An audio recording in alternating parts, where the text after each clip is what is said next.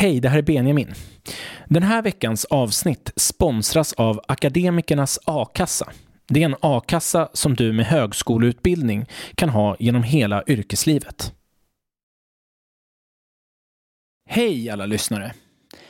Dagens avsnitt handlar om de esoteriska strömningar som dominerade kulturlivet kring det förra sekelskiftet.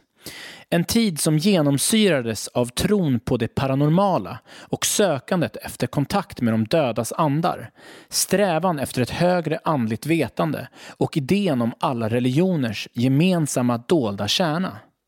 Denna typ av tankegångar hade en sån given plats i det offentliga samtalet att dåtidens kulturpersonligheter på ett eller annat sätt förhöll sig till det okulta.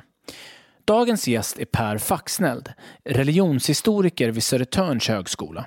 I sin bok Det okulta sekelskiftet visar han hur ett esoteriskt tankegods haft en betydande inverkan på kulturen kring förra sekelskiftet. Något ni efter det här samtalet kommer att upptäcka att man finner spår av även i vår samtidskultur. Jag heter Benjamin Elfors och du lyssnar på Bildningskomplexet.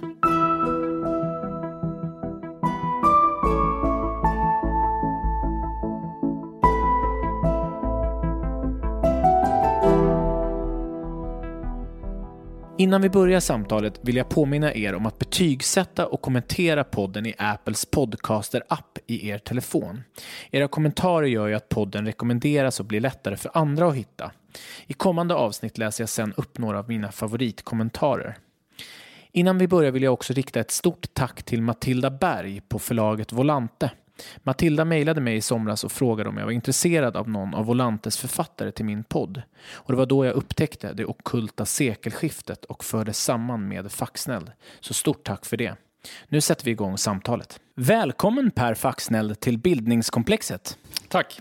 Jag skulle vilja att vi börjar att prata om definitioner. Det här du, du, skriver om esoterism, du skriver om teosofi, du skriver om spiritism och okkultism. Kan du guida oss lite i de här begreppen? Mm. Det är ju ganska snåriga termer alla de här. Men om vi börjar med esoterism då, om vi tänker att det är liksom det stora paraplybegreppet här. Så har ju det diskuterats väldigt mycket av forskare hur man ska ringa in det. Och den som kanske först gjorde det på ett framgångsrikt sätt, det var en Sorbonne-professor som heter Antoine Favre som gjorde det på 90-talet. Och han ställde då upp fyra återkommande inslag i esoteriska strömningar som han menade att man kunde ha som, som kriterium. Och då talade han om korrespondenser, levande natur, förmedlande mellanled och transmutation. Och det blev kanske inte så mycket klarare av det. Stora fina ord. Eh, så vi kanske ska, ska, gå in lite grann på dem. Och det första där, korrespondenser, kan man tänka att det handlar om att man skickar brev till varandra, men det är det inte riktigt. Utan det handlar om, om samband, dolda samband mellan allting i universum. Att saker hänger ihop på ett fördolt sätt. Så det kan vara till exempel eh, sju planeter som hänger ihop med sju metaller och sen hänger det här i sin tur ihop med sju organ i människokroppen och så vidare. Och att alla de här sakerna då påverkar varandra. Att man kan manipulera liksom saker på en kosmisk nivå genom att bearbeta det lilla så att säga. Och vice versa, att människan påverkas av det stora i kosmos. Mm. Och levande natur då? Den levande naturen, det är ju tanken då på att det finns ett slags kosmisk eld, liksom en, en inre kraft som genomströmmar allting levande. Människor, djur, men också träd, växter och så vidare. Och sen hade vi de där två andra begreppen. Mm de förmedlande mellanleden, eh, det är något som också är väldigt mycket kopplat till en slags inre blick eller till fantasin, som förmågan att föreställa sig saker. Och det, det här är liksom de mellanleden som man når fram till det gudomliga med på olika vis. Det kan vara ritualer, det kan vara symboliska bilder, men det kan också handla om kommunikationen med andeväsen av olika slag. Änglar, demoner, de dödas andar och så vidare. Mm. Och den sista, det här svåra ordet transmutationer. Mm. Det är det som liksom gör att det här blir en eh, aktiv strävan efter någonting specifikt. Att säga. Transmutationen syftar nämligen på förädlandet av någonting. Och då kan man tänka på alkemins idé om att eh, framställa guld av oädla metaller. Men här då överfört symboliskt till en slags förädling av människosjälen ett uppstigande till högre andliga nivåer. Du skriver återkommande att för att man ska förstå konstnärer och författare från förra sekelskiftet, eller väldigt många av dem, så, bör, så är det nödvändigt att man har kunskaper om esoterism. På vilket sätt är det nödvändigt? Ja, det är ganska enkelt. Det är nödvändigt därför att nästan alla förhöll sig till det på ett väldigt aktivt sätt i den här tidsperioden. Eh, det var sånt otroligt kulturellt allmängods. Det var liksom sånt som diskuterades i Dagens Nyheter. Nästan alla författare eh, läste och kanske inte höll med om, kanske förkastade, men åtminstone läste teosofisk litteratur. Det var någonting man, man hade koll på, man kände till det. Eh, man bearbetade det litterärt och konstnärligt. Och det genomgående se, syns också i verken? Det gör det väldigt mycket. Ja. Och det är ju oerhört mycket referenser då som går en förbi om man inte har den här förkunskapen. Mm. Låt oss djupdyka i en portalfigur som du återkommer till, Madame Blavatsky, som skapade det teosofiska samfundet. Mm. Kan du berätta om henne, henne och hennes idéer? Mm. Om vi börjar med det rent biografiska då, så föddes hon i nuvarande Ukraina. Och då var året 1831. hon föddes in i en ganska förmögen familj där det fanns en, en äldre släkting som hade ett bibliotek med okulta böcker som hon började förkovra sig i som ganska ung. Också som väldigt ung, som 17-åring nämligen, så gifte hon sig med en mycket äldre herre. Men det här var inte ett så lyckat äktenskap, så hon rymde och gav sig ut på resor över hela världen. Sen är det ganska omtvistat hur omfattande de här resorna egentligen var och var någonstans de tog henne. Själv hävdade de bland annat att hon hade varit inne i Tibet och det var ett land som var väldigt slutet och svårtillgängligt för västerlänningar på den här tiden. Så det där är det många som tvivlar på. Och hon har ja, det finns otroligt många märkliga historier hon berättar om, om saker hon varit med om under sina resor. Hon ska ha studerat voodoo i New Orleans, hon ska ha färdats över prärien med nordamerikanska indianer, hon ska deltagit i stora militära slag under frihetskampen i Italien och så vidare. och så vidare. Det var inget metaforiskt menat utan hon har bokstavligen gjort det här? Hon hävdade det själv i alla ja, fall. Ja. Eh, men de historiska bevisen är, är mm. ofta ganska svaga. Mm. Men det man däremot vet då, är att hon mot eh, ja, början av 1870-talet så verkade hon som spiritistiskt medium eh, i Kairo. Och sen färdades hon vidare till USA och där träffar hon en man som heter överste Olcott och de tillsammans börjar utforska okulta paranormala saker. Och det samlas en liten krets runt om och ur den här kretsen som ses i en liten lägenhet i New York ja, kanske inte så liten, men en lägenhet i alla fall. Mm. Ur den kretsen då så uppstår Teosofiska samfundet.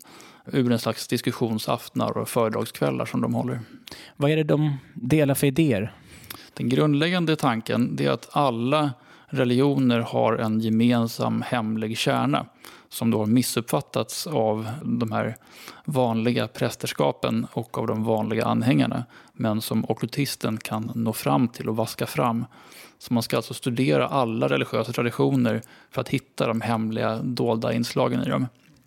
Och ur det här då kan man skapa en slags syntes och rent konkret så vill teosoferna också eh, utforska människans paranormala förmågor och utveckla dem på olika sätt. Mm. Där har vi kanske något, något exempel på transmutation.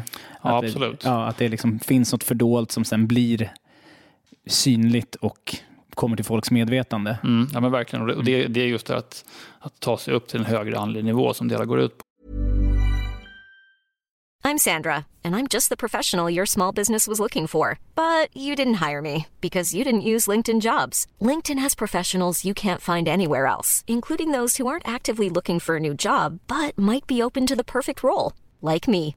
In a given month, over 70% of LinkedIn users don't visit other leading job sites. So if you're not looking on LinkedIn, you'll miss out on great candidates like Sandra. Start hiring professionals like a professional. Post your free job on linkedin.com/people today. Mom deserves the best, and there's no better place to shop for Mother's Day than Whole Foods Market. They're your destination for unbeatable savings, from premium gifts to show-stopping flowers and irresistible desserts. Start by saving 33% with Prime on all body care and candles. Then get a 15-stem bunch of tulips for just $9.99 each with Prime. Round out Mom's menu with festive rosé, irresistible berry chantilly cake, and more special treats. Come celebrate Mother's Day at Whole Foods Market Burrow's furniture is built for the way you live. From ensuring easy assembly and disassembly to honoring highly requested new colors for their award-winning seating, they always have their customers in mind. Their modular seating is made out of durable materials to last and grow with you. And with Burrow, you always get fast, free shipping. Get up to 60% off during Burrow's Memorial Day sale at burrow.com slash ACAST. That's burrow.com slash ACAST. burrow.com slash ACAST. Du beskriver att hon hade en ganska intressant tolkning av Adam och Eva och framförallt då Eva och ormen och att Eva åt av den förbjudna frukten. Mm. I, I Madame Blavatskys bok eh, Den hemliga läran, The Secret Doctrine från 1888 så har hon en ganska lång passage där hon gör en slags motläsning av den bibliska myten om fallet i, i Edens lustgård. Och traditionellt så tolkar man det som att det är den onde djävulen som frestar Eva med den här kunskapens frukt. Men Madame Blavatsky menar att istället så är den här ormen, som av kristendomen kallas för Satan, eh, är en befriare, en hjälpande gestalt. Och den här frukten hjälper ju då människan i vår andliga transmutation. Så att Eva blir ju underförstått en, en hjältinna istället för en, en, eh, svag, usel kvinna som faller för Satans ränker. Mm. Hon ger oss det rationella tänkandet på något sätt och möjligheten att, eller tänkandet. Ja, och sätter igång liksom vår andliga evolution kan man säga. Och den, den andliga evolutionen är det som är i, i fokus inom teosofin. Och det här kunde de också gärna då kontrastera mot eh, naturvetenskapens idéer om, om evolution och, och darwinismen och sådär. Som Blavatsky med att den är ju alldeles för platt och bara inriktad på det fysiska. Eh, det mer intressanta är den andliga evolutionen. Mm. Som jag förstår så säger teosofin sig vara en länk mellan traditionell religion och vetenskap. Så det, man avfärdar inte någon av dem, utan man är någon mellanhand där. Man kan väl säga att teosofin i mycket uppfattar sig som en högre form av båda delarna. Så det är liksom nästa steg för naturvetenskapen och nästa steg för den traditionella religionen. Sen kan det vara ganska frän eh, kritik mot båda två. Då. Madame Blavatsky själv var ofta rätt, rätt sarkastisk i hur hon formulerade sig.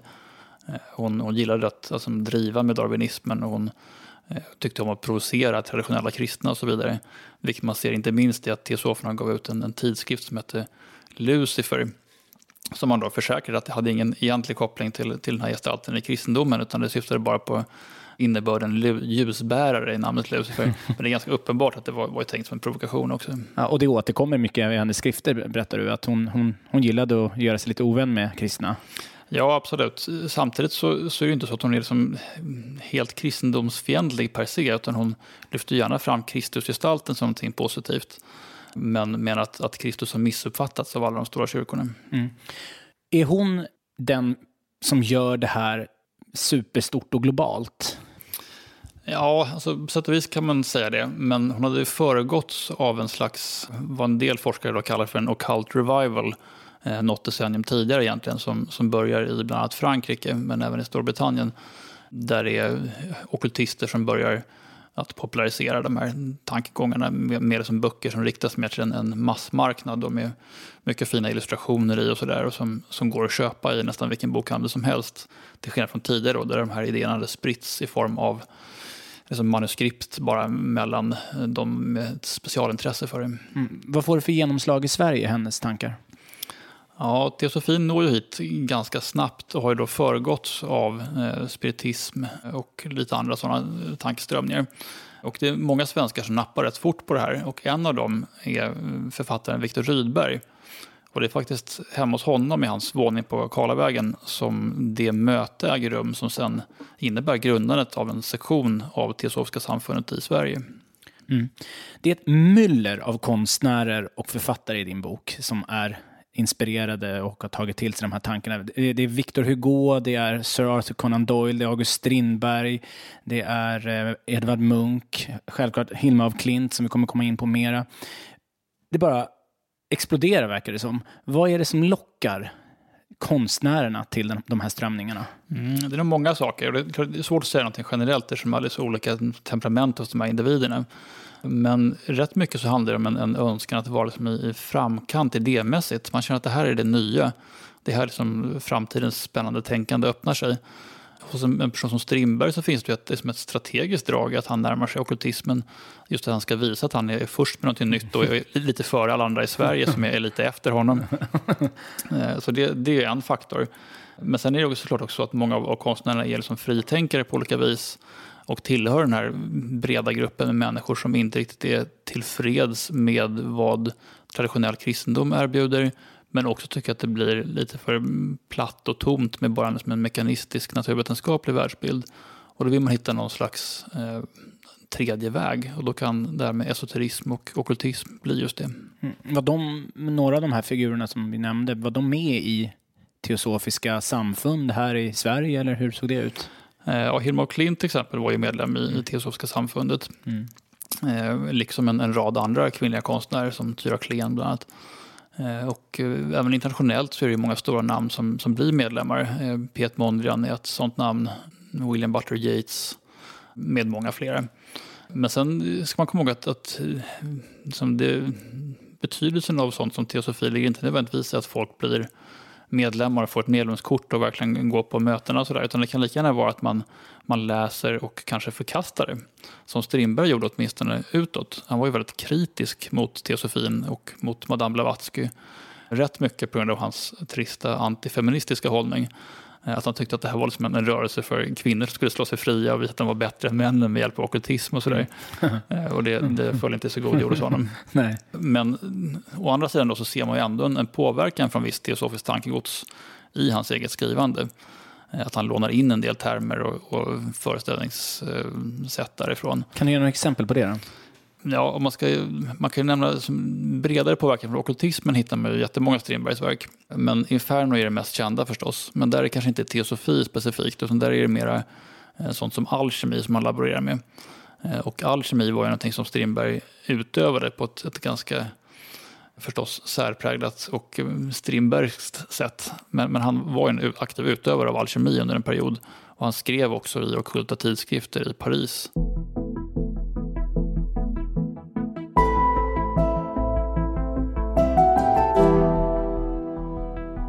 Du skriver om en viss påverkan som litteraturen har av spiritism och, eller esoterism. Och det är Viktor Rydberg som ett exempel som skriver någon av sina verk genom en död fransk poet. Mm, där anden har kommit till honom och han skriver genom anden. Mm. Ja, det här är något som rätt många författare ägnar sig åt. Victor Hugo menar att han fick ett, ett verk dikterat för sig av Shakespeares ande. Och så liknande saker hittar man på alla möjliga håll ungefär under samma tidsperiod. Och det här sammanfaller lite grann också med olika experiment inom den, som den framväxande modernismen där man släpper sin egen agens som skapande subjekt. Och det här blir liksom ett sätt att uh, hitta nya vägar att skapa, att frigöra sig från, från sitt vana sätt att tänka och skriva och måla på. Uh, och man kan ju se det lite grann så på ett sätt, att det är liksom ett symboliskt verktyg, men då kanske man övertolkar lite grann för mycket från liksom, vår tids eh, synsätt. De här individerna tänkte sig nog ganska konkret att det verkligen var andar som dikterade saker och att det var någon annan som skrev genom deras penna eller målade genom deras pensel. Finns det beskrivet någonstans i dagboksanteckningar eller annanstans hur en sån här känsla kom till dem? Ja, det, det finns ganska många olika eh, vittnesmål om det. Och ibland kan man ju tänka att det, det ser ut mest som en, en, beskrivning av flow eller någonting sånt. Men ibland så sker det ju i en, en, en ganska ritualiserad kontext där det är specifika tekniker man använder sig av för att nå fram till det här och att liksom koppla bort sitt, sitt medvetna jag. Från, från dagens perspektiv är det så lätt att skratta åt det här och göra sig lite lustig. Och vi är så oerhört vetenskapliga idag. Vi, vi kommer säkert kunna göra någon magnetröntgen på det där och skratta och titta vad det där var och det var en dröm och så vidare. Och du hade kanske inte sovit tillräckligt bra. Men jag undrar, eh, vad tror du att de här personerna faktiskt upplevde? Mm. Jag vill nog som forskare förhålla mig lite agnostisk till den frågan egentligen och, och säga att det är rätt omöjligt att, att fastslå det slutgiltigt. Sen är det också så att det varierar förstås väldigt mycket eh, från individ till individ. Ibland så är det som verkligen ett totalt transtillstånd som man går in i och vet inte själv efteråt vad man har skrivit eller målat. Eh, men ibland så är det lite mer flytande sådär. Ja, men tillåt dig själv och, och, och, och våga flumma ut här. Nej, men kan man jag förstår att det här är en, kanske en barock fråga, men ska man helt avfärda alla de här tankarna? Jag tror att man ska se det i ett större sammanhang av liksom religiös inspiration och liknande. Eh, olika typer av kanaliserade budskap och annat som finns i egentligen alla religiösa traditioner genom hela världshistorien.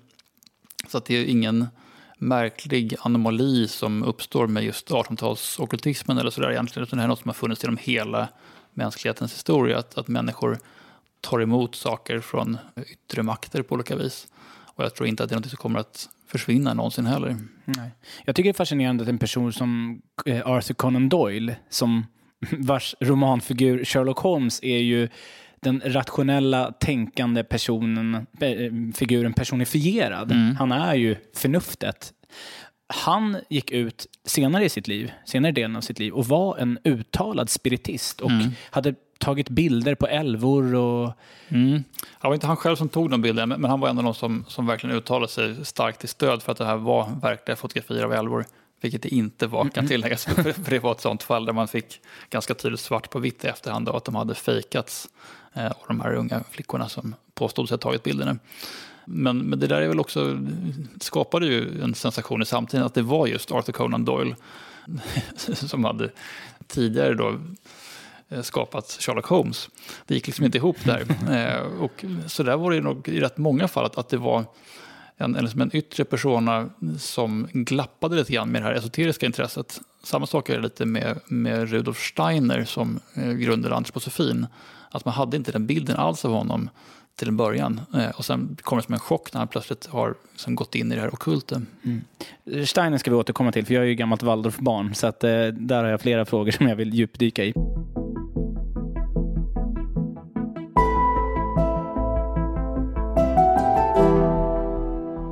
Kan vi prata lite grann om Hilma av Klint? Mm. För hon tar ju upp en stor del av din bok mm. och hon är ju verkligen en esoteriker. Mm. Hon var med, som du nämnde tidigare, i ett sällskap. De hette De fem. Mm. Kan du berätta om hur hon hamnade i det här? Ja, hon, hon hamnade ganska tidigt egentligen i, i organiserad seansverksamhet. Så att säga. Redan som 17-åring så, så började hon bevista seanser. Eh, och då är det såna här spiritistiska seanser där man talar med de dödas andar. Och eh, hon går djupare och djupare in i det här och blir medlem i en rad olika eh, små och lite större organisationer under sitt liv. Lite senare så kommer hon att bli medlem i något som heter Edelweissförbundet som är en, en rätt eh, märklig, huvudsakligen kristen sammanslutning som samlas på Grev Turegatan. Man bygger ett kapell där senare. Och eh, där kommunicerar man också med de dödas andar. Och sen blir de medlem i Teosofiska samfundet och lite senare så blir hon medlem i Antroposofiska sällskapet. Men eh, det som hon mest är känd för då, det är ju det här med de fem. Eh, den här märkliga lilla sammanslutningen med, med fem kreativa kvinnor som samlas och har seanser. Eh, och det här gör man under nio års tid, mellan 1896 och 1907. Och man ses i princip en gång i veckan för att ha de här mötena. Wow. Ta oss tillbaka till en sån seans. Vad, vad kunde hända där? Mm. Typiskt sett då så träffades man hemma hos några av kvinnorna. Eh, oftast i någon, någon eh, ganska eh, burgen våning på Östermalm. Man samlades runt ett korsprytt altare. Man brukade läsa högt ur Bibeln, så det är en väldigt kristen inramning fortfarande. Det förekom också ibland att man läste högt ur teosofiska texter. Så det är ett slags eh, möte med det teosofiska och någonting lite mer traditionellt kristet på ett plan. Då läste man bland annat om Madame Blavatskys texter. Ja, precis. Eh, till exempel då den, här, den hemliga läran som du nämnde förut. Som jag har väldigt starka kristendomskritiska partier i sig. Så det, det, är en intressant kombination där att man, man blandar de två sakerna.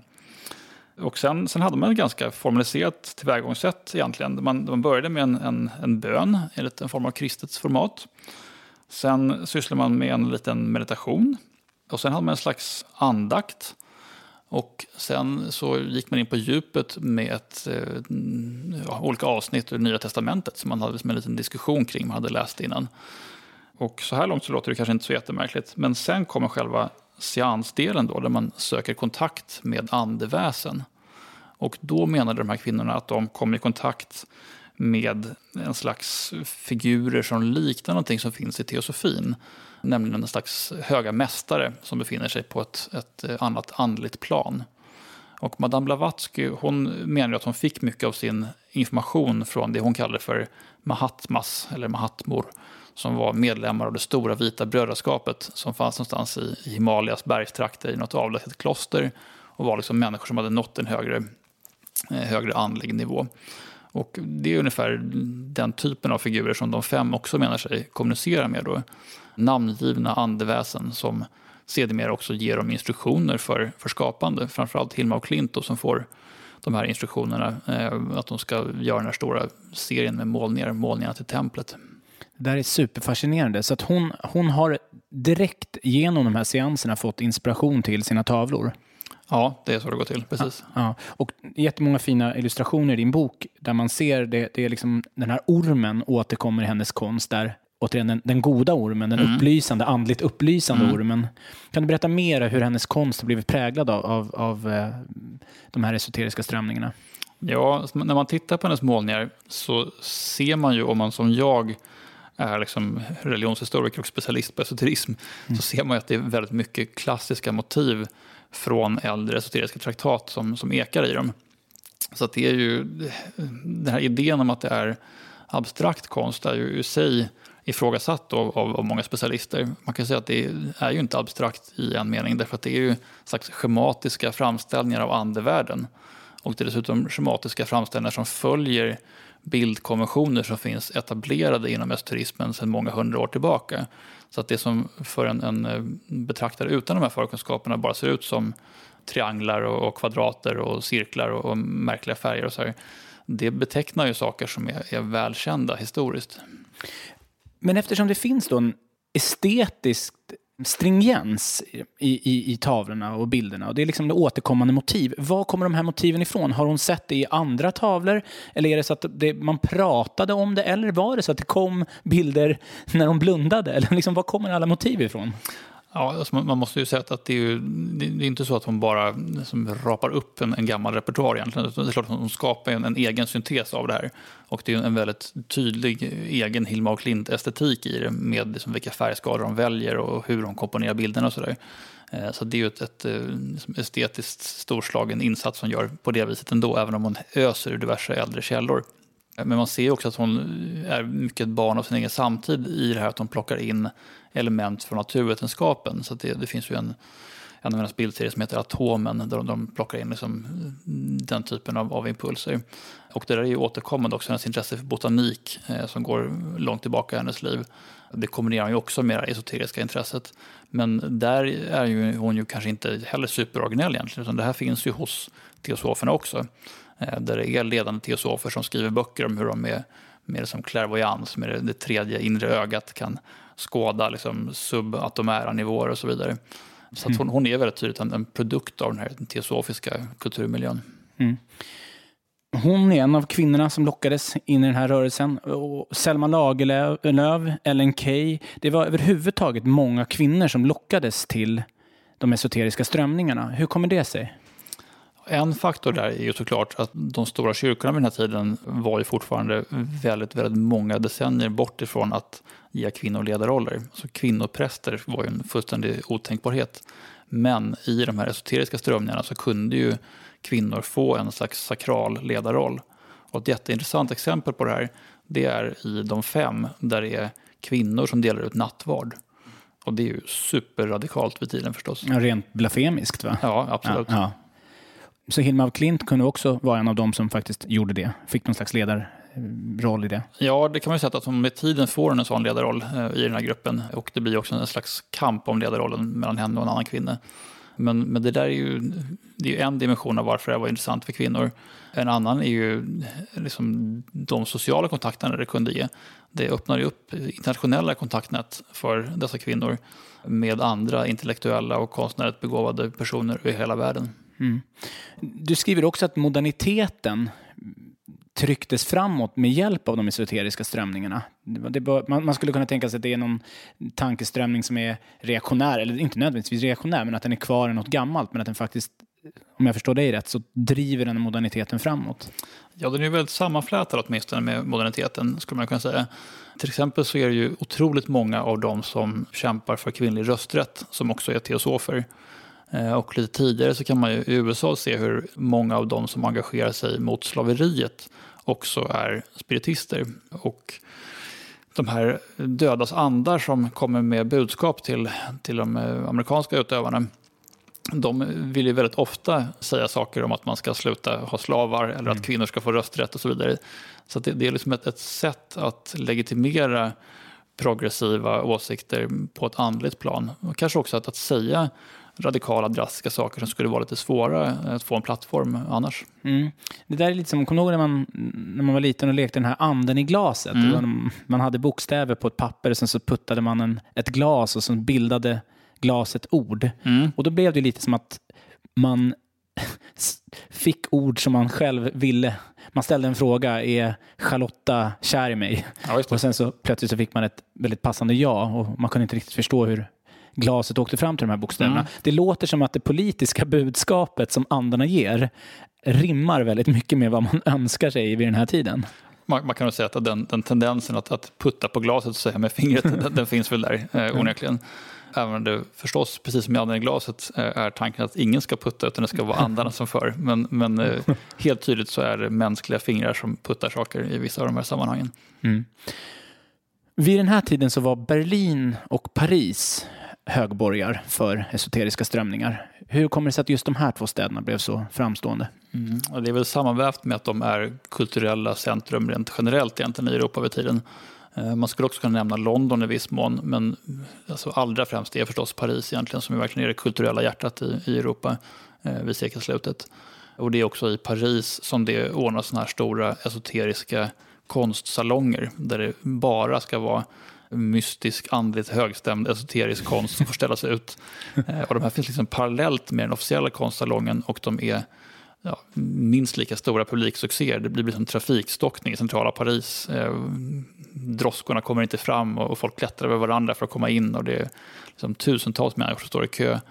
Och det visar någonting av det stora intresset i tiden för den här sortens teman. Mm. Strindberg är där nere, Edvard Munch är där nere mm. vid den här tiden. Ja, precis.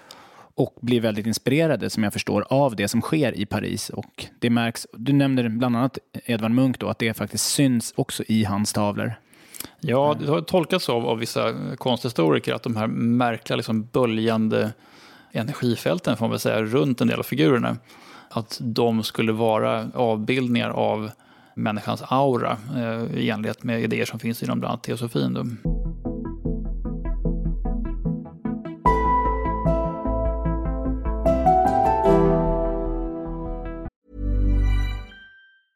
Everyone knows therapy is great for solving problems, but getting therapy has its own problems too, like finding the right therapist, fitting into their schedule, and of course, the cost. Well, BetterHelp can solve those problems. It's totally online and built around your schedule. It's surprisingly affordable too. Connect with a credentialed therapist by phone, video, or online chat, all from the comfort of your home. Visit betterhelp.com to learn more and save 10% on your first month. That's BetterHelp, H E L P. I'm Sandra, and I'm just the professional your small business was looking for. But you didn't hire me because you didn't use LinkedIn jobs. LinkedIn has professionals you can't find anywhere else, including those who aren't actively looking for a new job but might be open to the perfect role, like me. In a given month, over 70% of LinkedIn users don't visit other leading job sites. So if you're not looking on LinkedIn, you'll miss out on great candidates like Sandra. Start hiring professionals like a professional. Post your free job on linkedin.com/people today. Nu vill jag att vi pratar om Rudolf Steiner. Lite personligt, för att jag gick ju Waldorfskolan, en skola söder om Söder i Stockholm, som heter Martinskolan, som var, då när jag växte upp, så det var väldigt antroposofiskt. Det var liksom, för att, för att ge ett exempel, så tidigt i de första klasserna, då fick vi bygga dvärgkojor. Alltså dvärg, andeväset dvärg, dvärgar. Där vi fick gå ut i skogen och så fick vi bygga små boningar med bark och kott hattar och pinnar och sådär. Och sen skulle vi liksom kom, jag vill minnas också att vi la dit någon, någon, pres, någon present eller någon, någon mat där. Eh, och, och sen några dagar senare skulle vi komma dit och då var det ju så att titta nu har dvärgarna kommit och hämtat det vi la där. Som att ställa ut eh, gröt på julafton till tomten. Ja, men lite den, den tanken. Så att det antroposofiska som jag växte upp med från ettan till nian var väldigt, när jag läste din bok, väldigt esoteriskt. Det var liksom andar och andevärlden och man pratar om astralkroppar och allt sånt här var, var väldigt framträdande även i när man gick skolan. Berätta om, om Rudolf Steiner och hans påverkan. Mm. Rudolf Steiner är ju som, kanske en av de esoteriker som vars fotspår vi ser tydligast idag därför att hans variant på esoterism kom att bli så praktiskt inriktad. Och det är alla de här praktiska inriktningarna av antroposofin som vi ser runt oss idag. Det är som Waldorfskolorna, det är den biodynamiska odlingen, det är som produkterna från Salt och Kvarn som du kan köpa på din lokala ICA och så vidare. Och här lyckades han kanske lite grann med någonting som teosofin inte lyckades med, att etablera det bredare i samhället och skapat en relevans för det lite utanför kretsarna av andliga sökare. Och det där är ju en, en dubbelhet lite i den antroposofiska verksamheten, att det finns den här esoteriska nivån, men det finns också en massa människor som deltar i det eller har sina barn i Waldorfskola så här, som inte är så intresserade av det. Så det där är en, en konstant liksom, förhandling som sker eh, i det här sammanhanget. Men om, om, vi tänker på Rudolf Steiner själv då, så har ju han rätt tidigt i livet olika typer av liksom övernaturliga upplevelser. Men han håller ganska mycket för sig själv.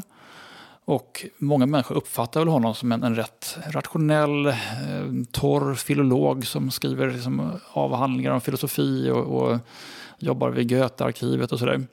Och sen när han plötsligt kommer ut som teosof så skapar det lite av en, en sensation att den här etablerade intellektuella figuren har gett sig in i det okulta. Och han blir då ledare för de tyska teosoferna.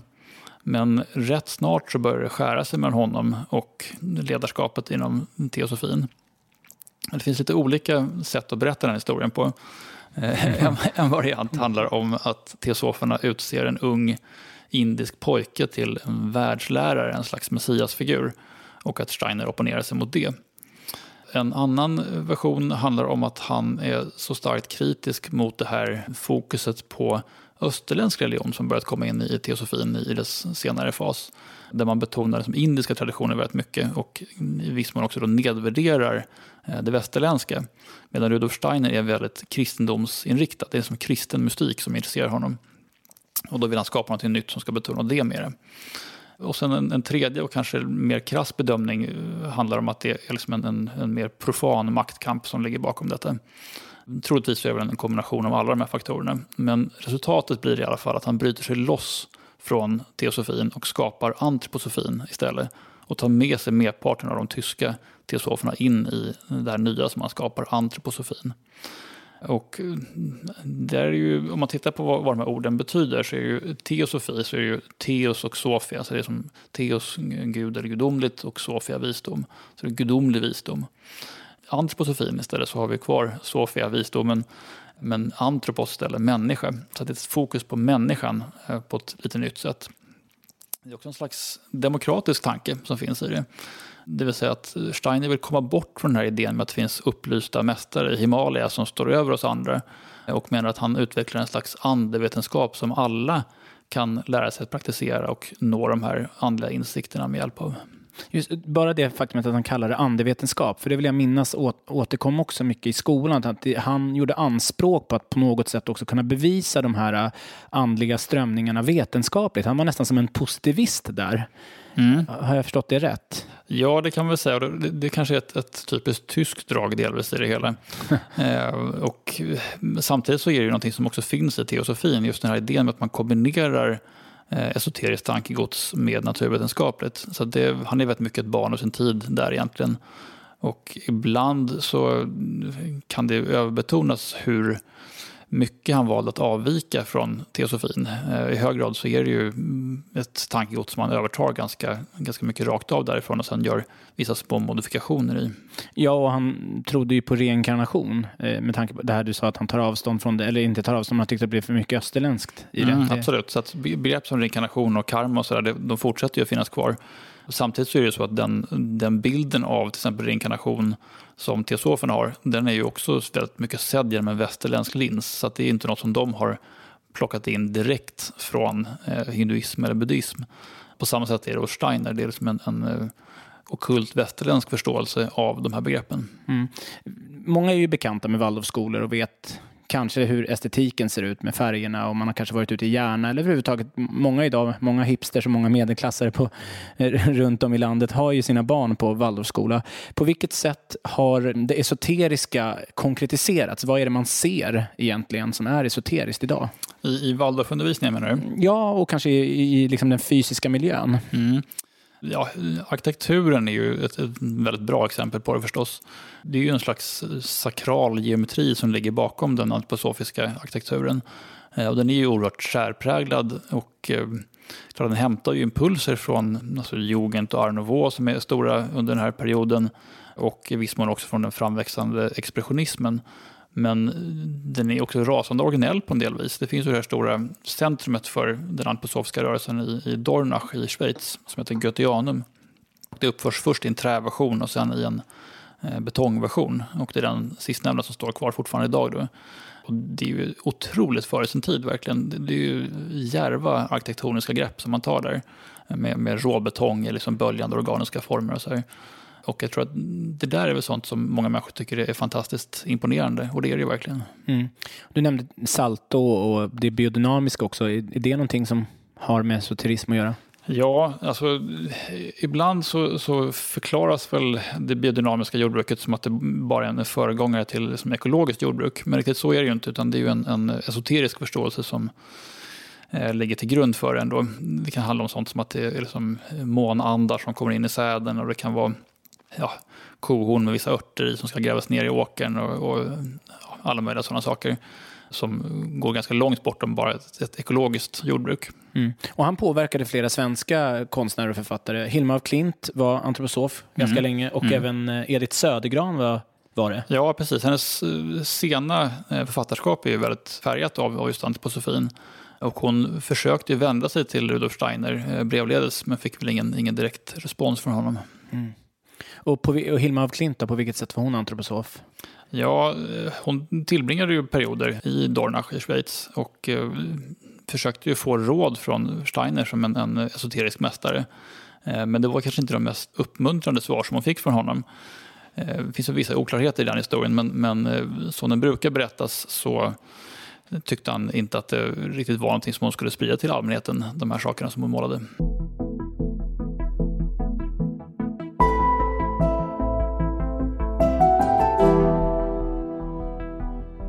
Jag har förstått på dig att det finns, har i alla fall funnits en stor skepticism bland forskare eh, när det gäller eh, de esoteriska strömningarna kopplat till det vi har pratat om konsten och litteraturen. Och att, som jag förstår, även om det har blivit bättre idag så finns det fortfarande ett visst motstånd.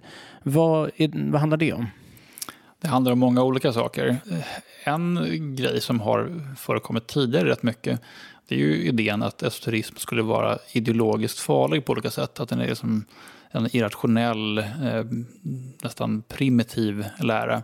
Och att den är kopplad till högerextrema och reaktionära eh, rörelser. Theodor Adorno var en av de som drev den tesen va? Ja, exakt. Han, han skrev en, en, en, kort och tycker jag inte särskilt imponerande essä som heter Teser mot okultismen eh, 1951.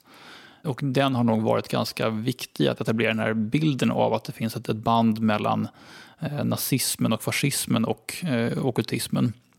Men tittar man på det historiskt så är det bandet väldigt svagt och det finns ju i en slags embryoform till nazismen någonting som heter eh, ariosofi som förekommer framförallt i Österrike. Och det är ju en, en, en typ av esoterisk rasmystik där man lånar in saker bland annat från teosofin. Men det är ju samtidigt ett otroligt perifert fenomen egentligen i esoterismens längre och bredare historia. Vad, vad var det för någonting? Va? Alltså, ariosoferna intresserade sig för, för ja, runologi och för olika idéer om germansk överlägsenhet på ett andligt plan. Och utvecklade då ganska eh, sofistikerade läror kring det här. Och det finns en överlappning mellan eh, de tidiga nazistiska ideologerna och de här ariosoferna. Men man kan inte säga att, att nazismen per se egentligen växer fram ur ariosofin. Så att, trots att det finns en, en, en, bok skriven av en framliden kollega till mig som heter The Occult Roots of Nazism mm. så är de rötterna kanske inte så väldigt djupa egentligen. Mm, okay, för man hör ju ofta om Himmler ska ha varit intresserad, man letade efter helig graal och man åkte till Indien för mm. att hitta de här första arierna och att det fanns svart magi och allt sånt här. Ja, så det, det, finns lite i den, de inslagen, de, de är inte helt eh, frånvarande. Och Himmler är väl framförallt den som hade ett, ett, liksom ett starkt sånt esoteriskt intresse som man ser inte minst då i SS eh, ordensborg, Wevelsburg som ligger i Västfalen. En gång i tiden så tänkte jag faktiskt att jag skulle skriva en, en eh, C-uppsats om det här. Jag hade skrivit en B-uppsats om det, tänkte fortsätta skriva en C-uppsats och åkte ner till Västfalen och tittade lite grann i arkiven där. Och så. Men jag uppfattade materialet som så otroligt tunt att det skulle inte gå att göra något särskilt spännande med det.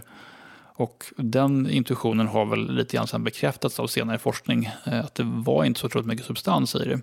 Men det fanns en del individer liksom i utkanten av SS som var riktiga okultister och hade märkliga idéer om, om den hela graalen och annat. Mm. Det är Indiana Jones som har spett på den här... Eh, Indiana Jones är en otroligt viktig faktor tror jag, att etablera det. Så det är inte bara Theodor Adorno, det är även, även Indiana Jones. Ja. ja, förlåt. Tillbaks till, eh, till varför det finns skepticism bland, bland forskarna. Mm. Ja, men det, det, är ju en, en aspekt av det hela. Men sen en annan är ju också att det här är ett som vi har konstaterat redan, det är liksom ett, eh, ett kulturellt gods som har glömts bort lite grann och det är något som humanistiska forskare överlag inte är jätteinsatta i idag. Och om man då som konst eller litteraturvetare studerar en målare eller en författare och så dyker upp massor av saker så kan det kanske kännas lite överväldigande att börja sätta sig in i de här otroligt stora och komplicerade tankesystemen. Så att man väljer hellre att bara skjuta bort det och förklara bort det liksom på olika sätt. Som att det är perifert i konstnärskapet eller att det eh, inte egentligen ger någon, någon särskilt viktig förståelse av det eller så vidare. Mm, och Det var det som du var inne på med Hilma af Klint, att man har beskrivit det som abstrakt konst, men i själva verket är det ganska konkret konst. Mm. det handlar om att hon avbildar de här specifika föremålen som förekommer i, det, i den esoteriska världen. Mm. Och vet man inte det så har man också missuppfattat vad hennes konst går ut på. Ja, sen, sen samtidigt så kan man ju, man kan ju närma sig konst på många olika sätt. Man, man kan ju närma sig det bara som en rent eh, estetisk produkt också. Men om man då har ett intresse för mera tillblivelsekontexten och så vidare, då är det ju svårt att, att ducka för de här sakerna såklart. Men det har inte hindrat att många har försökt göra det ändå, eller argumenterat för att det är inte där i som storheten ligger och att, att det ger ingen intressant eh, djupare förståelse. Men då skulle jag kontra med att säga att eh, mer kunskap är aldrig fel och om vi tänker en jämförelse med till exempel kristen konst så kan man ju titta på en, en målning av en man som är uppspikad på ett kors och tänka att ja, det här är en estetiskt intressant bild. Men samtidigt så får man en helt annan förståelse för verket och en annan eh, som klangbotten i den estetiska upplevelsen också. Om man känner till den kulturella kontexten runt Kristi lidande på korset. Samma sak skulle jag säga att det är då med de här esoteriska inslagen i konst och litteratur. Det är en väldigt bra liknelse. Just med kristen konst, ibland när man tittar så är, är det ett myller av personer på de här tavlorna mm. som representerar en episod från Gamla eller Nya Testamentet. Och, och, och, förstår man inte det så ser det ut som en, en gråtande skäggig gubbe i något hörn och sen är det någon, någon som håller i något kors där. De, de betyder ju oftast väldigt specifika saker. Mm, absolut. Så. Vad skulle du ge för tips till folk som vill läsa eh, om, om okkultism och framförallt kanske ta del av väldigt okkultism, eh, okkultistisk eh, litteratur? Strindbergs Inferno är ju en, en, klassiker som bör, bör nämnas, som jag tycker att man som svensk okkultismintresserad bör, bör börja med kanske. Mm. Samtidigt så är det en, en ganska dyster bild av, av okkultistens resa. Det är liksom en, en paranoid färd in i mörkret mer än en färd mot upplysningen egentligen. Men man kan också tänka på lite mer samtida exempel, som Carl Michael Edenborgs eh, väldigt underhållande roman Alkemistens dotter, som bara är några år gammal där, där kombinerar han eh, den liksom alkemiska transmutationsupplevelsen med faktiskt eh, en världsbild hämtad från black metal-subkulturen som är en sån här väldigt eh, nihilistisk eh, önskan om att förinta hela världen. Och det gör, det gör han på ett, väldigt eh, roligt sätt. Eh, det finns många roliga referenser man kan, kan hitta i den boken. Och den, den pekar också lite grann på det här att, att eh, esoterismen är som inte ett dött tema inom konsten utan det är lika hög grad närvarande idag egentligen. Det är jättemånga svenska samtidskonstnärer och författare som inspireras av den. Där kan man tänka på till exempel konstnärsparet Kristin Ödlund och Fredrik Söderberg som har haft eh, många stora utställningar och eh, uppmärksammats väldigt mycket. Eh, där båda två har varit jätteinspirerade av esoteriskt tankegods. Där Fredrik numera i och för sig har lämnat det på grund av att han har blivit katolik. Men där Kristin fortfarande bearbetar framförallt teosofiska idéer och har gjort målningar med Madame Blavatsky som motiv och eh, så vidare. Intressant. Och sen du och jag, vi skrattade också åt Umberto Ecos Foucaults pendel. Mm. Som är ett, liksom ett fyrverkeri av referenser till olika esoteriska Mm. idéer. Ja, Foucaults pendel är liksom en, en parodi på konspirationsteorier och eh, den esoteriska tendensen att övertolka allting symboliskt och hitta mystiska symboler överallt där de kanske inte riktigt finns. Eh, och man kan säga att det är liksom en, en satir lite över det förhållningssätt till världen som Strindberg beskriver i Inferno. Det som händer honom där är att han, han blir liksom paranoid och eh, ser tecken precis överallt. Han går på gatan och, och ser något liksom papperslapp som ligger så är det tecken till honom. En tupp som gal så är det tecken till honom och så vidare. Och hos honom blir det bara en galenskap. Och li- lite grann samma tema är det ju då i, i Foucaults pendel men på ett mer distanserat, ironiskt sätt. Finns det någon eh, film då som, som vi bör titta på? Dels så finns det lite mera eh, som artsy filmer som är, är väldigt fyllda av esoteriskt tankegods. Och där kan man tänka på regissörer som Kenneth Anger eller Alejandro Jodorowsky. Men eh, något så här mittemellan mainstream så är ju David Lynch ett jättebra exempel och Twin Peaks eh, där Agent Coopers intresse för Tibet och eh, andevisioner och så vidare är väldigt tydligt teosofiskt präglat. Mm, det är en blinkning rakt upp och ner till det. Ja, det är det absolut. Och, och även det här med The Black Lodge som förekommer i Twin Peaks. Det är ju sådana idéer som Blavatsky har, att det är liksom en, en White Lodge och en Black Lodge som kämpar mot varandra i en form av metafysisk eh, uppgörelse. Mm. Det, det finns också en film med Johnny Depp som är en 10-15 år gammal, den här Ninth Gate.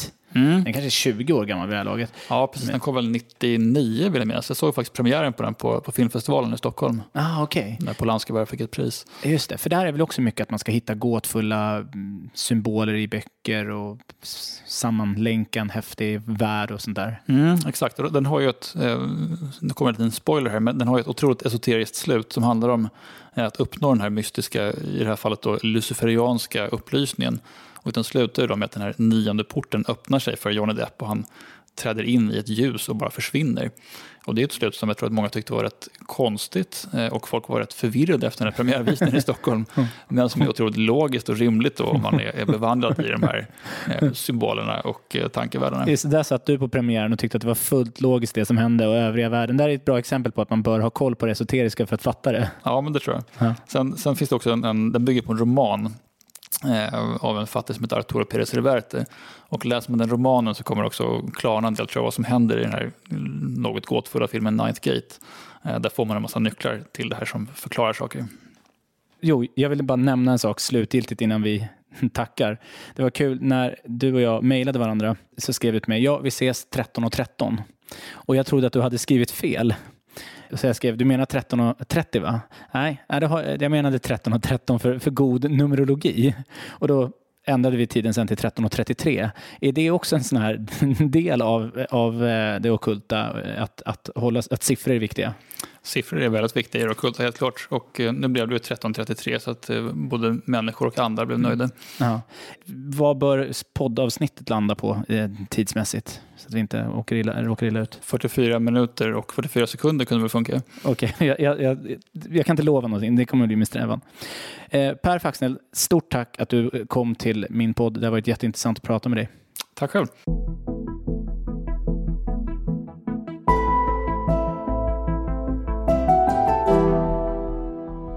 Du har lyssnat på Per Faxneld i avsnitt 19 av Bildningskomplexet. Se till att prenumerera på podden i den app du använder för att lyssna på poddar så får du notiser när nya avsnitt släpps.